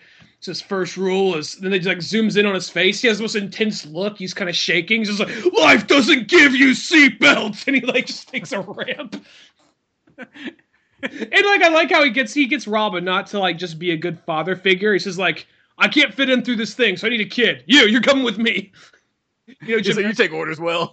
You know gymnastics. Yeah. And I like it it just sends him like the most dangerous mission to get like the um, the fucking Fortress of Solitude, the Phantom. Yeah, one to the Fortress of Solitude, the, but uh, fan- the Phantom Zone, the Phantom Zone ray gun yeah. thing and you know he puts him through all this like danger just to get him there. But there, there's just so much good stuff in that movie. It's just I feel like you go on for so long about it and probably come back and converse. It'll be like a Dark Knight Rises, but like in a good way. You'll just keep coming back to it all the time. Like, remember Lego Batman movie when they did this and that? Like, it's just going to keep coming around. So Mm-hmm. I can't wait. You know, th- hopefully this movie's going to do super well and they'll make another one and we'll just go from there and have all kinds of Batman stuff, Mhm. Definitely. which is all I want. Now, did you see the other really badass movie? I didn't get a chance week? to see John Wick 2. I wanted to. I. Oh my god, John Wick 2 was one of those ones like you always kind of go in life. You're like, can they top the first one? And I will say, this day and age, that's actually a little bit more common than maybe back in the day. But this John Wick 2 one was one of those ones where I didn't know if it was going to go like, okay, is this going to be really awesome or is this going to kind of turn out to be like Taken, where it just kind of goes on and you realize it's like, oh, okay, Taken 1 is really cool, but do we really need a Taken 2? And I didn't even go see Taken 3. I felt like I was like, eh, been there, we done saw that. Taken 2. We walked up like, it was fun, but it wasn't like, you know. Yeah, it's not that Taken Two is bad. I bet you Taken Three's probably that one could be better. I don't know. I didn't see it, but I just didn't feel like it was kind of like, eh, you know, what's the need? It didn't feel like something that needed tons of sequels, which is kind of a sad because like it's Liam Neeson killing people. That should be all I need in life, but sometimes that's not enough, I guess. Just call it, they don't gotta call Liam, you don't gotta call it Taken 3 or 4. Just call it Liam Neeson's Tuesday. Liam Yeah. Neeson's You Thursday. Just work man your way with a the gun. week. Yeah, exactly. I would watch that. But I kid you not, you got to go see that John Wick 2. This movie, I think it would be the movie like if you needed to like educate people on how to make action scenes, every single one in this movie is like it's like a new fucking brand new lesson. You could make you could write a chapter on each action scene in this movie and how they do it and how they stylize it and how it works to literally define like how you make the most like complicated and badass action scenes without making it's just something about it's so cool. Every single time he does something in the movie, it's not just a regular like, oh, he's just gonna throw some punches, you know, shoot some people and all this stuff. It's like no, it's like that's super fucking planned out. And sometimes it can be funny. Sometimes they can have cool ways of how it works. Like there's a part where they're he's battling this one guy and they're around a fountain and they're circling around this fountain and the water's going up. So that's creating these like blockades. So like whenever the water will go down, they'll fire straight through, but there's people around them and everything like that. I'm like, like that's fucking that's right there. That's like an ingenious. You know, you could just have a regular shootout, but instead you throw this in there. Like that's awesome. Or there's another part where they're walking through like this kind of airport area. And he's battling the same guy because it's like a continual fight. And they got these silencers on their pistols, and they have their guns hidden from like when people come by. And then every once in a while they'll like pull it up and shoot a bullet down because you know Keanu's on like the bottom level and this other guy's on the top. So they're just like walking down this like area. Everybody else is carrying their luggage and walking by, not noticing anything, and they're just like firing off these little like silent shots as they keep going. So it's kind of like each different action scene is like a different style of action scene. It's not repeating itself. No, it's it's like this. It's pretty Kind of like movies Book of like, Eli. those, Kind of like a, every action scene Book of Eli is different. yeah, like that. But there, there's a lot of action in this movie, and it's one of those ones like I guess if somebody wanted to, it's got kind of a simple story. It's like how we get John Wick back. Well, he made this deal a long time ago, and this guy pulls this token out, and he has to do it. So that's how we get John Wick back. So it's story wise, it's a little bit simple. It's not that it's bad, but it, you know it gets to the point. But like when you see these scenes, like they were literally seen. You could take one action scene and fucking study it with a bunch of people. Like I mean, you just look at this movie. It's like, oh my god, there's so many of them. And just like Batman, I'm kind of like sort of like was overwhelmed and kind of forgot like I need to see it again just to remember all the different ones in there. But man, just like not only like you know Keanu Reeves really puts the fucking training in. It's like you know got this really realistic shootouts, you know all his martial arts, all the fights in there, and then just the different things along the way. And then it can even have comedy too, like at a point. Like this part where they're fighting all the way, and then they end up coming into that Continental Hotel, and they're like, "Whoa, whoa, whoa! You guys can't be fighting in here. Why don't you, you boys, clean yourselves up? Go get a drink. Go talk it out now." so they go over to the bar and they're having a drink, and they just kind of go like, "Yeah, well, when I kill you, I'll make it quick and easy. Oh, okay, I'll do the same." You know, like they just have this total like understanding about what they're doing. Well, that's what I liked about the first one. Cause I'll, I'll be honest, I only knew the first one. Like the concept was, I mean, it is a very simple movie, but there's certain little things they did a good job of hiding. Which was they were like, okay, what, what's it about? Well, this dude kills his dog that his dead wife gave him, and steals his car, and he's gonna go kill them all. That sounds pretty awesome. That sounds like it's enough. But then you find out, oh wait, there's this whole secret society of top-notch assassins. They have their own currency, they have their own laws, they have their own rules, they have their own services that don't take regular currency. They only take the currency of These like gold coins. yeah that these that only people of the society know of. So it was one of those things where I was watching the movie, just like, oh wow, I'm so glad they didn't advertise that because that's such a cool concept right there. Sorry, sound like something exploded in the refrigerator. Yeah, I heard that too. I, you're looking around like, Wow. It did explode. That was scary. are you the only one like, there, or is Laura moving jump- shit around? Oh, she did too. It looked like a wine bottle exploded out, like the cork shot out or something. Oh, okay. So, yeah, yeah, you, when you're talking about John Wick and all of a sudden, like, Gunshots. gunfire yeah. goes off. Sound like a silencer. But um, no, yeah, that's the thing about that thing is there's so much layers to John Wick. Like it could have been just your regular old revenge movie, and that would have been fine, you know. But it would have been one of those ones you would have thrown on once. When that was kind of fun, maybe like sort of like a second-rate Steven Seagal movie. And I'm not saying his movies aren't good, but you know, there's he does have some of those movies you kind of watch once, you're like, yeah, I probably won't come back to that. Well, it's like half past dead. You see, getting you see like Ja Rule getting like trying to take down like some 280 pound guy. He's like, motherfucker, you look like you're 45 pounds. Yeah, exactly. There's just kind of things like that. But no, John Wick was like, oh man, it added all these layers to it. And then the second one, like, I really think that, you know, almost like, you know, the first one is really cool. I'm not saying anything like that, but the second one, I think, almost might just be just that much better. At least action action scene wise, it's so cool. It's just, and the cool thing too, is also the beginning of the movie, because I remember when John Wick one ended, I was like, well, what about the car? Like that was the other part of the story. Where the hell's the car at? Like I thought he was gonna find it at the very end or something like that. That never came around. The movie opens up. He's inside this area, like blasting people left and right, like coming to get his car back from the Russian guy, um, the bad guy, and or the guy in District Nine, and also the bad guy in Elysium. The bad guy from District 9 or the guy from District 9? The guy, the guy from District Nine, and then the bad guy in Elysium. That's the Russian guy that's got it.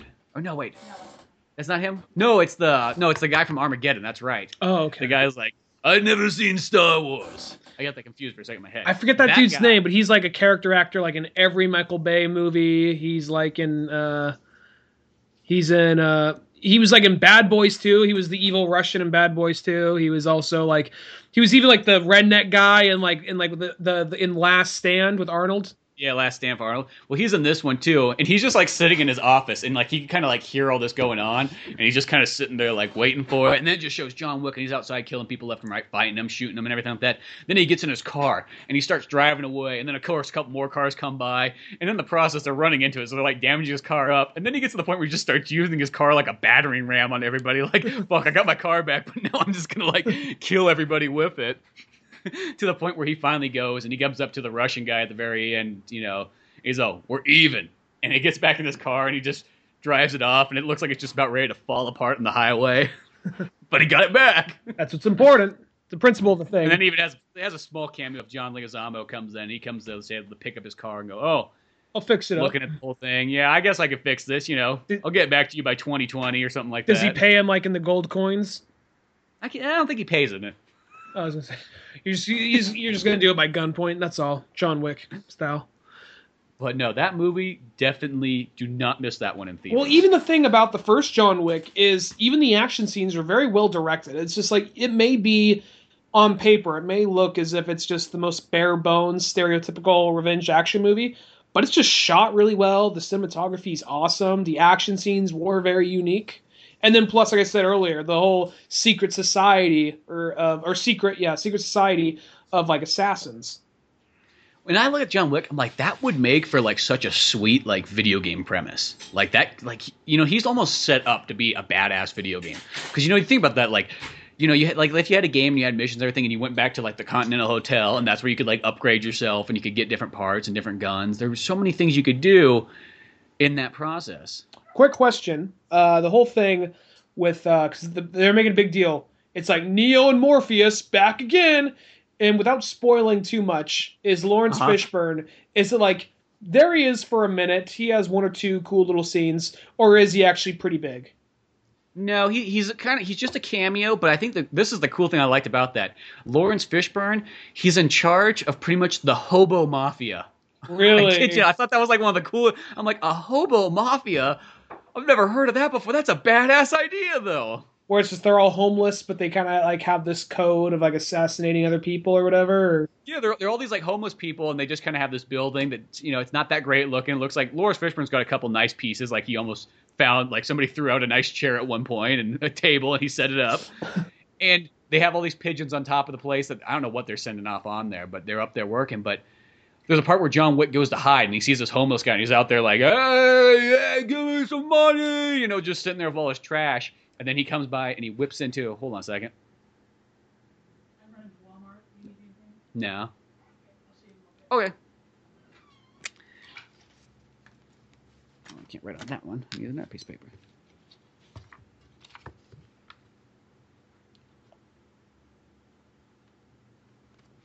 And okay, like Laurence Fishburne. Fuck, where would I leave off at? Oh no, John Wick's.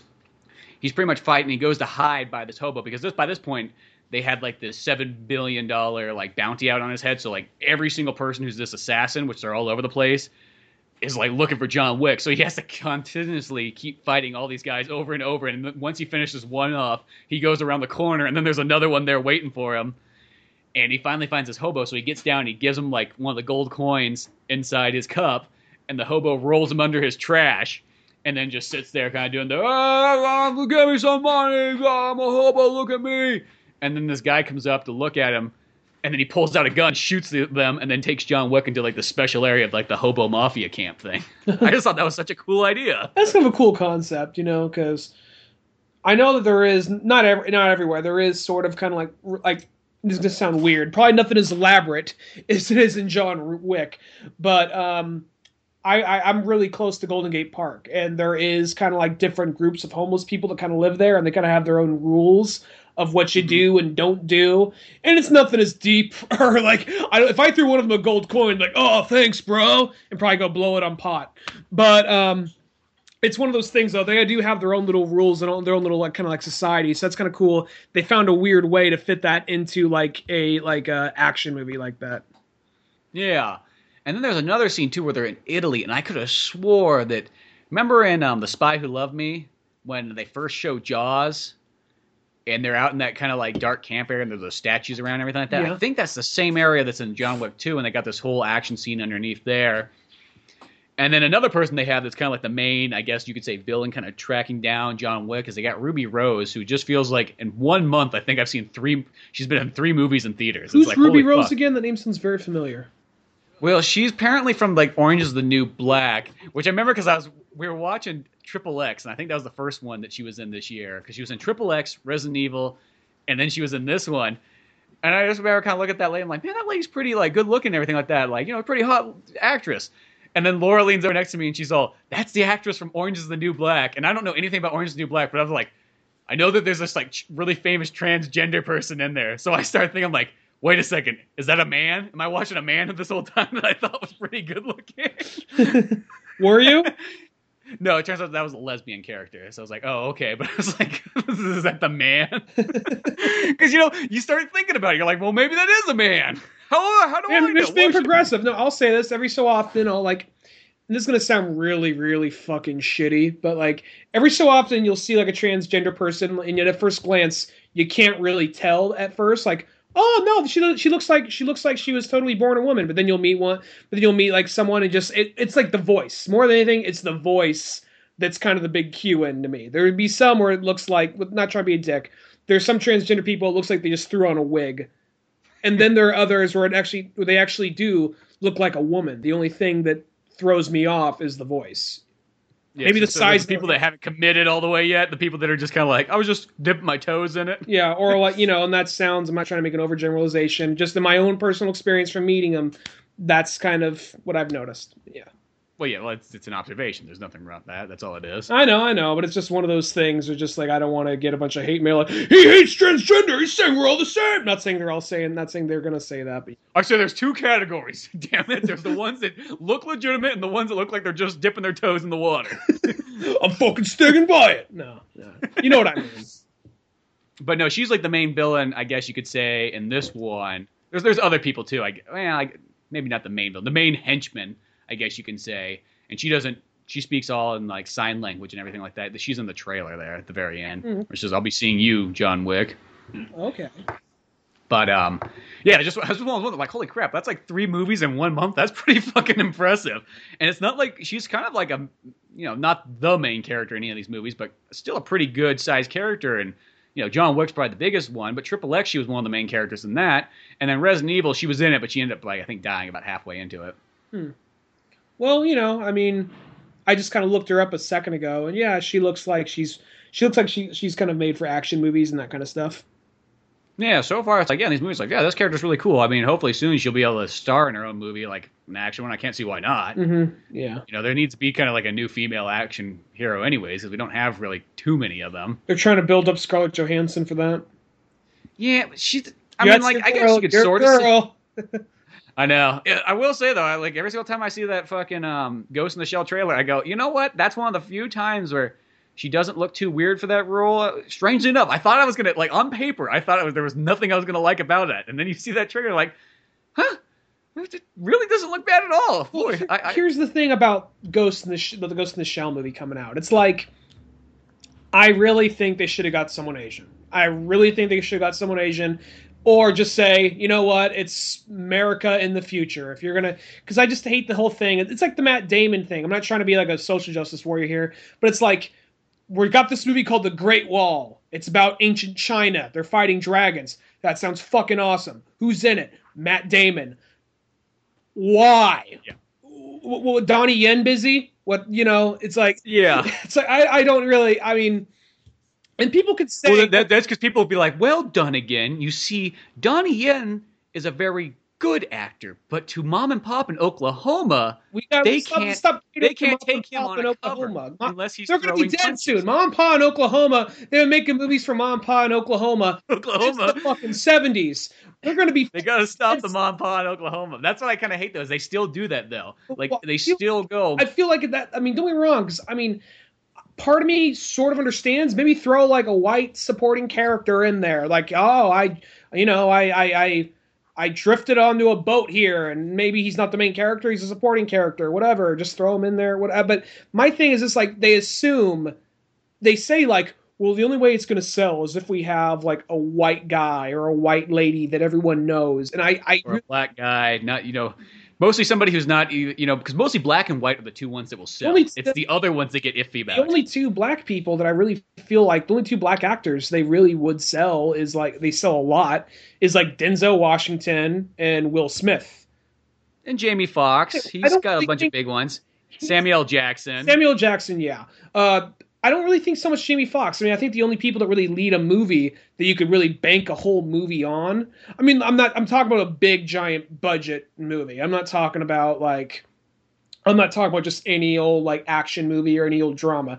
I mean, talking big blockbuster movie. The only ones they really seem to really go for is like Will Smith or Denzel Washington. And I'm wrong. Well, I know those are like the two Denzel big. Washington's like one of my favorite actors, so I'm not really complaining about that.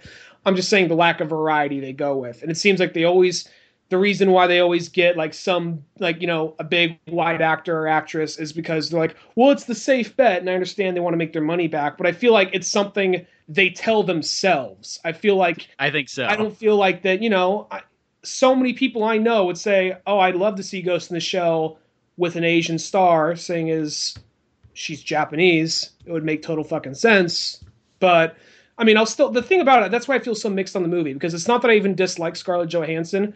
I just everything about the movie looks like Ghost in the Shell. It looks how I assume Ghost in the Shell would look, except there's a white mm-hmm. chick in place of a Japanese chick, and her name is still Makoto Kusanagi. Yeah, and they'll probably find some ways she's a quarter Japanese. You know, they'll because they why because we dyed her hair black, so you know that. Or it's like, or it's like something like, well, she was Japanese, but then she wanted the white model you know, for her robot body. Yeah, so it's I, yeah. To me, it's like one of those ones like. But I think about it though, like, because I literally look and I go, Evan, look at all the movies I have and stuff. It's like very rarely do you ever see an Asian person as a main character in an American movie. It's very they they, they can be the supporting role, and or I'll take this back, unless it's a kung fu movie. That doesn't really count. Like, because yeah, you got a lot of Jet Li ones, and you know some Jackie Chan ones, but even Jackie Chan, he seems to always have to have a major Chris Tucker, mm. Owen Wilson, Johnny Knoxville. He has to have somebody else. With, it's almost like he's not allowed to go without supervision. Yeah, like well, Jackie Chan, you know, he can direct, he can write, he can do all this stuff. He's like, yeah, well, he's in America now. He's he's in America, so you got to make sure he's got somebody to supervise him. Get Chris Tucker in here. You know what I mean? He'll keep the control. He keep he'll keep him balanced out. We're going power home. You know, If we give him too much power, he's just going to start karate chopping everybody in the studio. We've seen this before. We know it's going to happen. we know we've seen it before. He's broken a lot of stuff. He'll just When have you ever seen this? Well, and I- like we have to get Chris Tucker in here to calm him down, and then like to go and make the movie. That's the only way it works. You know, I saw that Operation Condor. That's real life. I didn't know if you didn't know that, but uh, based on a true story, and it's a documentary. he's just a spy in a movie, like 007. Yeah, them, them Asians, I tell you what, got you confused there with their movie making skills.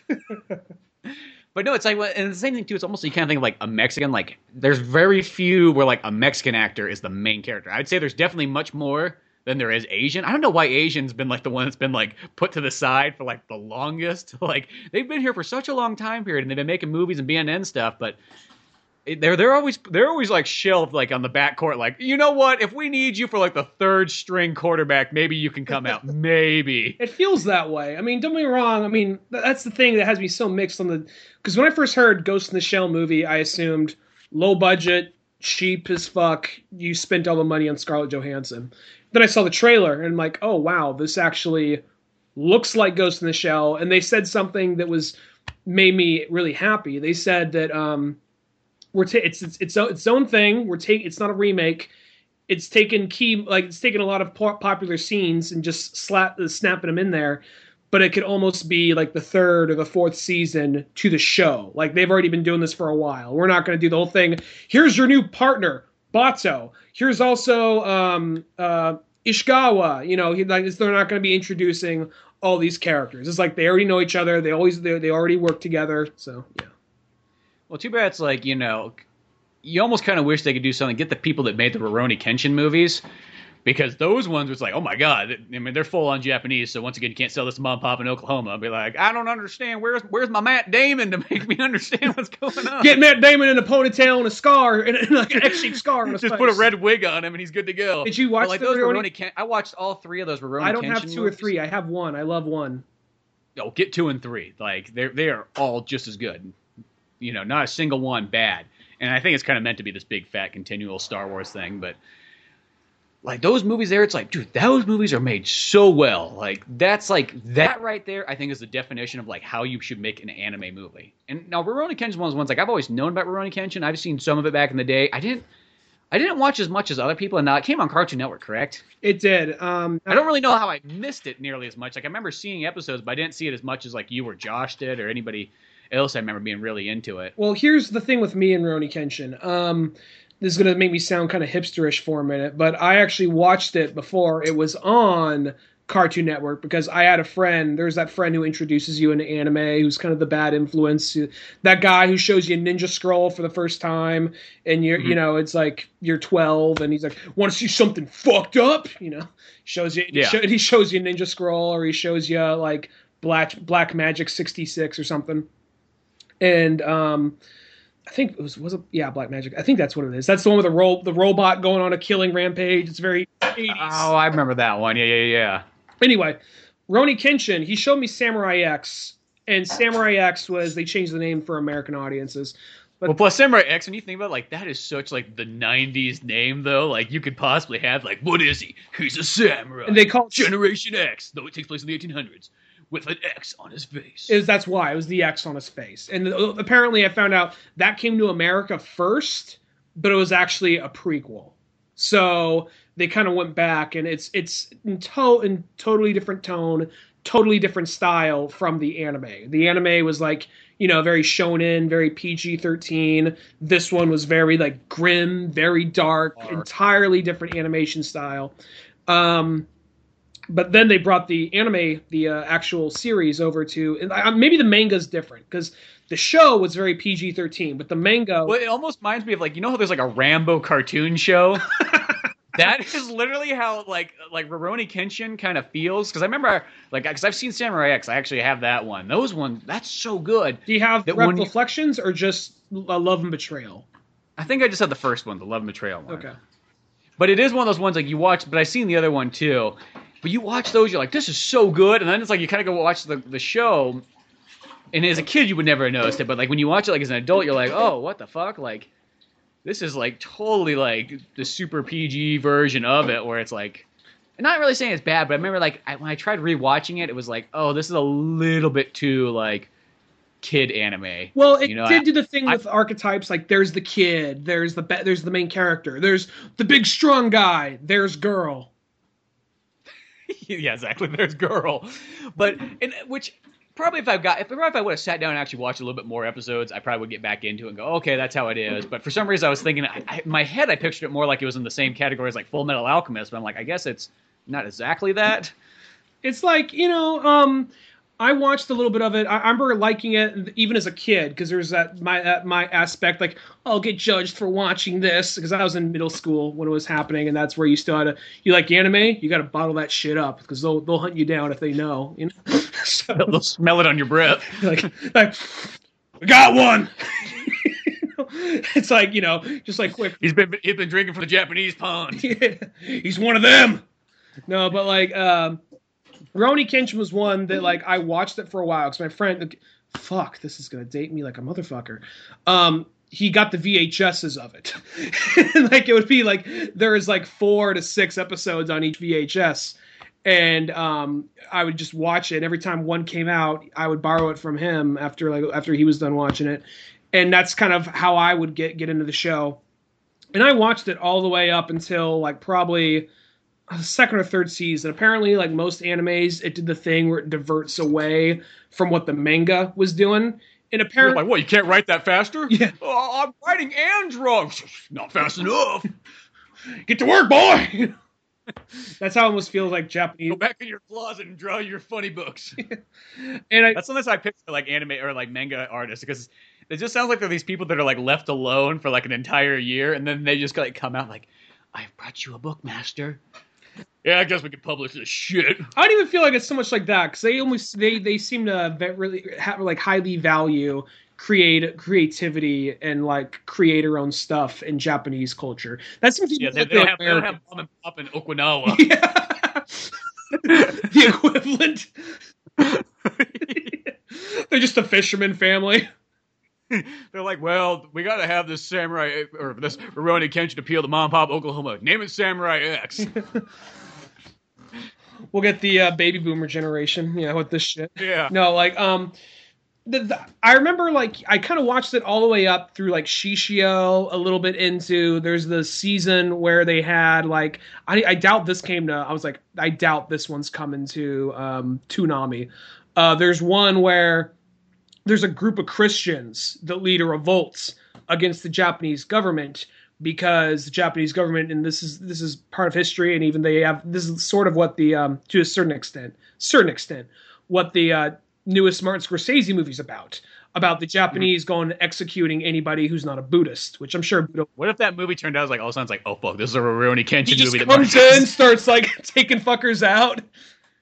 Martin's like, yeah, I always loved this. He's like, I always loved this anime shit. You know, I could never make it before. I was afraid I was going to get judged. Like, you know what? I, I was afraid that that you know George Lucas was gonna come in and peer pressure me and bully me around, Same you know, Steven and then Francis Ford Coppola's like, "What you're not doing, fucking mobster shit, you fucking pussy." Oh, so you're doing kung fu movies now, huh?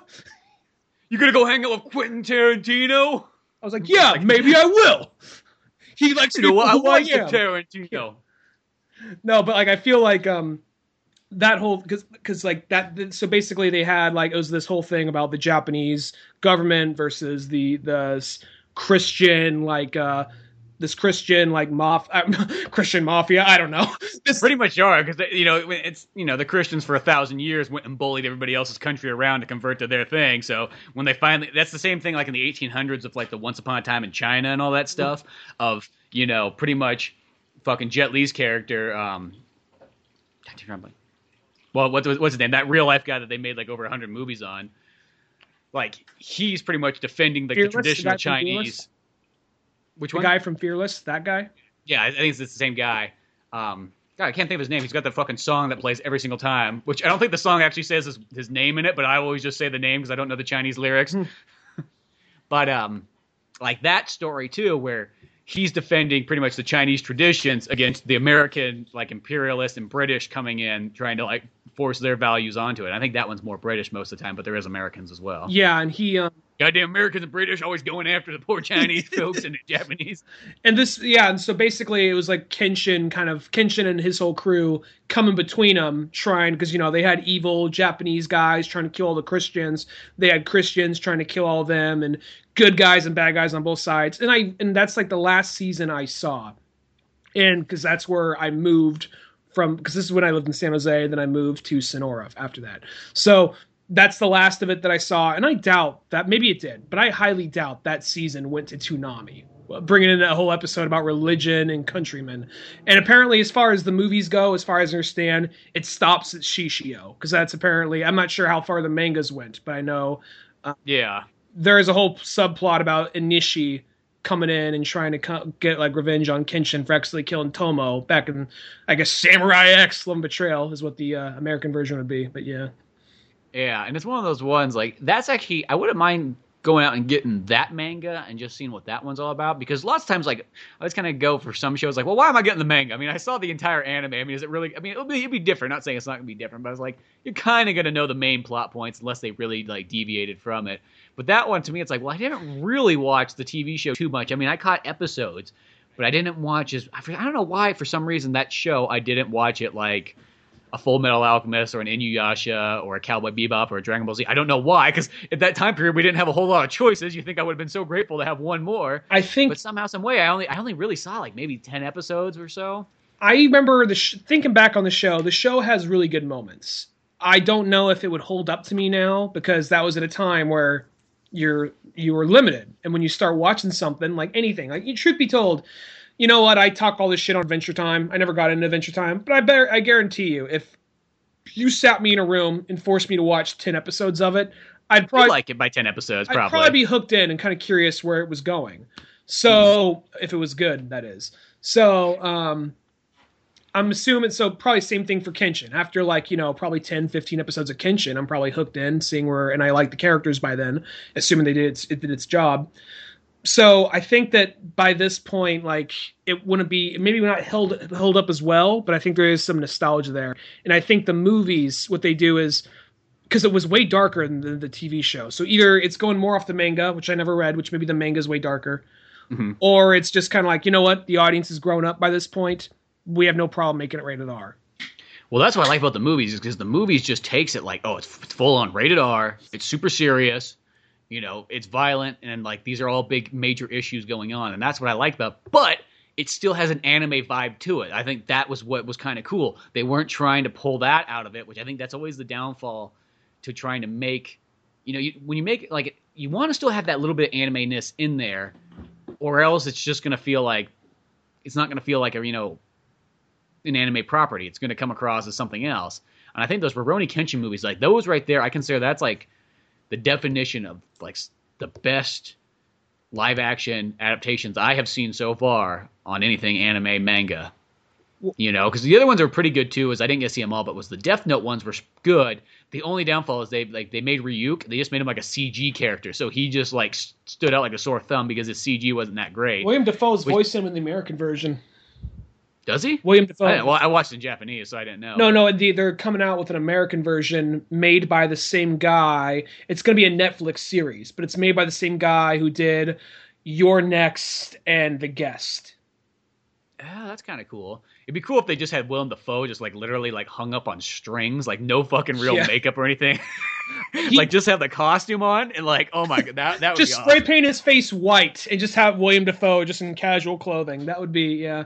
Yeah, looks like kinda it like just hung up Ryuk. on strings, like just like floating. You know what I mean? Don't give him CG or whatever they might do. Like, no, no, no. Literally, just have him in there like a fucking full on prop. Because that to me, like in the Japanese one, I think that was the only thing that was missing. It's like, dude, they should have just got a guy in a costume. Like, how hard would that fucking be? It's not like Ryuk's like doing too much. He's just like in the corner. You could tie him up to the back corner of the guy's bedroom and just have him hang there. Yo, what's up? I'm trying to remember who's playing. Someone's playing lights. Uh, it's not the uh, God. Who's playing Light? It, it's his name's Light Turner, so they're making it American. Um, Yeah. I would assume so because once again, mom pop in Oklahoma's not going to understand Well, here- Japanese problems. bear with me on this double standard right here. For me, it's one of those things. it's what it's like okay you're just making the american version so i get it if you went if you decide to make a full-on japanese version of it that followed more closely to the anime or the manga or whatever that'd be cool but i know they're not going to do that so Yeah. it's like one of those things if you're willing to make an american version that follows it closely just don't have it be it's set in japan but we got a white foreign exchange student just like no it's it's japanese make them japanese so doing the american version just with an american cast i get that it's the whole well we're going to japan yet they're focusing on a white guy that's where it really annoys me Yeah, and that's different because I understand. That's sort of like it's literally. It sounds like they're just doing Death Note, but American. it's style. like And- it's, and- it's like departed because like the departed is technically that's the boston version of a chinese crime story Mhm. And that's the same thing you could even say with like taking other movies too, like Old Boy, and you know it's like well they're doing just the American version of that, or and I I, know, I feel like as long as you just say that, it's when you kind of do like the half half, like well we don't want to step on anybody's toes, so we're going to still keep it Japanese, but we don't want Japanese people in the as the main characters because that scares away mom and pop in Oklahoma and New Jersey, so we got to be like it's like okay just just just just go go balls out, you know what I mean, like. I I think it's one of those ones like nobody's gonna care. Like, I mean, how many people? There's always gonna be that guy who's like, "Oh, they put an Indian guy on the cover of this movie. Well, I ain't fucking seeing it then." Yeah. But realistically, like, is that guy like is He's that not gonna gonna make or market. break that movie for you? Like, you know what I mean? It's not like somebody's gonna walk in and be like, "Oh, they put a Jappy on the cover of the Ghost in the Shell." Well, why the fuck? Well, that guy's not gonna see the movie probably in the first place, no matter what. no matter who you put on the cover. Like, you're not losing really anybody. I don't, and I don't think most people really care. You know what I mean? Like, as long as the only time that people like are generally gonna care is like, do I have to read the movie? That's the that's the only thing that might make and break it for like people. But I do not think anybody legitimately cares unless they're just like born born racist. You know? Well, I, I, there's another example, like another another negative example of this. Now, I didn't see either of the movies, but as far as I understand, like it, it's that Japanese horror stuff, which doesn't really reach out to me. But there's like The Grudge. The Grudge was an American remake of a pre-existing Japanese movie. As far as I know, it was a the the, the American Grudge took place in Japan. It was just an American couple living in Japan, and it's like, why the fuck are if you're going to do an American remake, might as well make it take place in America and have it be an American ghost haunting them. You know, that that to me, it's just one of those things like, w- Yeah. let's just watch the Japanese version and just put on the Amer. If you don't like reading, just put on the fucking like voiceover. Shit.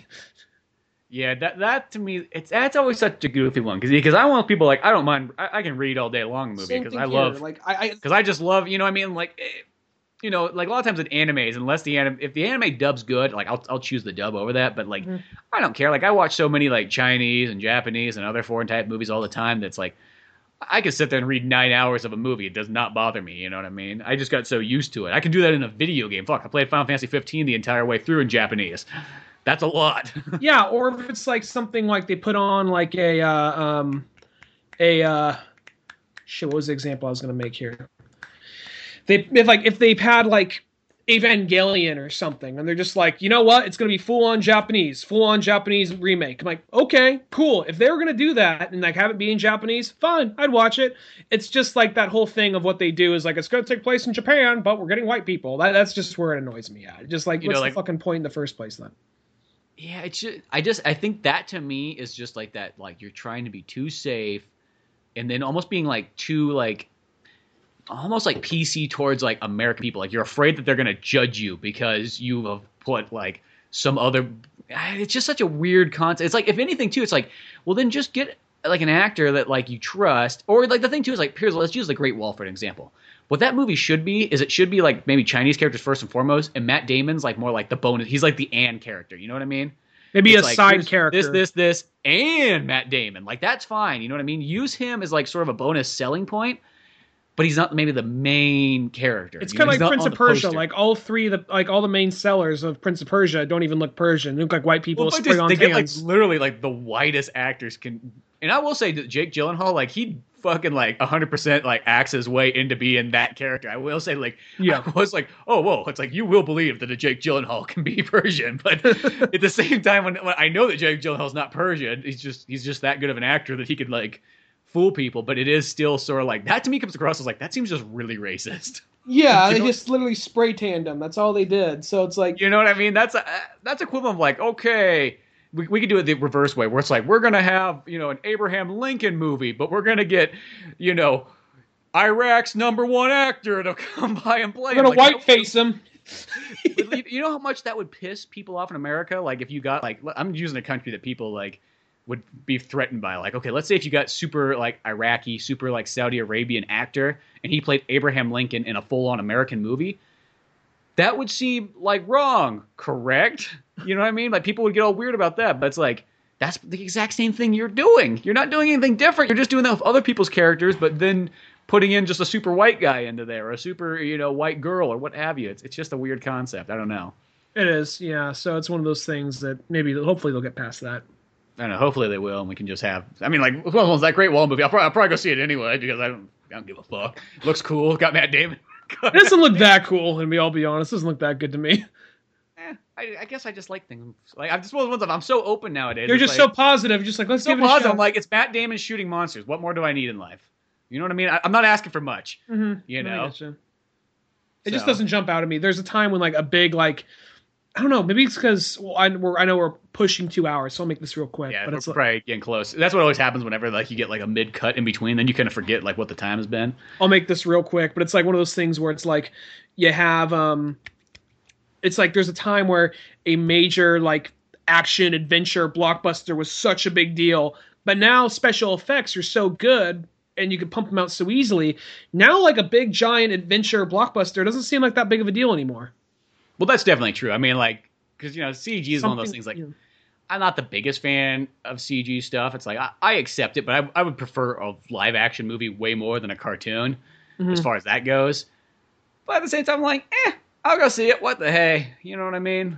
Mhm. No, yeah. like can't imagine being bad. You know what I mean? That take, takes a lot for a movie to be pretty bad. You know. We'll see what happens, I guess. You have to let me know about that. I have to, by then, hopefully, I'll see John Wick. Speaking of which, you're going to see that Jamie Foxx action movie that's come out that you say he's not an A-list actor.